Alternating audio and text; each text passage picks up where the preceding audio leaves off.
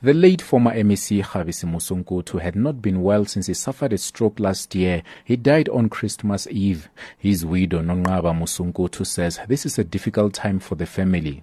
But we thank God uh, that the nation is praying for the family. During the time of his death, he was not well. He got a stroke last year in 2017 and he was admitted at Chris Hani Baragwanath Hospital. And I just want to thank Bara for taking care of my husband and also Charlotte Maxeke and all the health workers. She describes him as a wonderful husband and a loving father. They were married in 1997 and have four children together. She says he always supported and encouraged her to further her studies while he took care of their children. Nonqaba Mosunkutu recalls how her husband advised her to go back to school to improve her matric results. I went to Naledi High just for one year in 1980. Then I completed my matric with exemption. And during that time, he was looking after my kids, young as they were.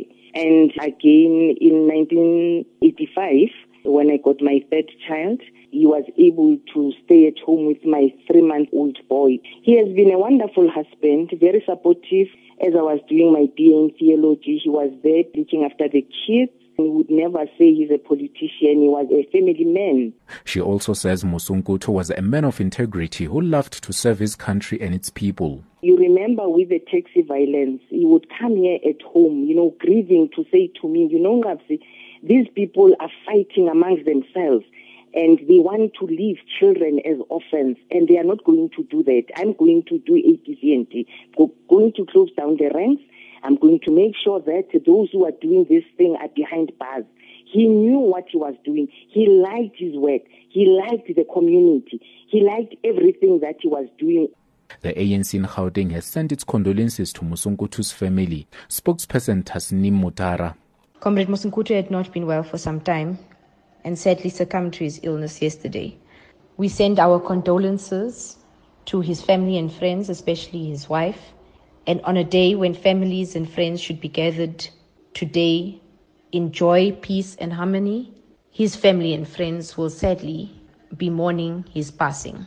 Our thoughts and prayers go with them at this very difficult time. Motara says Mosunkutu's credentials in the liberation struggle demonstrate how hardworking and committed he was. Comrade Mosunkutu will be remembered as a founding member of COSATU, the former president and general secretary of the Postal and Telecommunications Workers Union.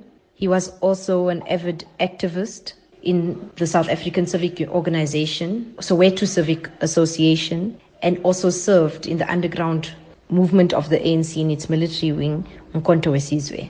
Details of the funeral and memorial service are yet to be revealed. I'm Makhubele in Johannesburg.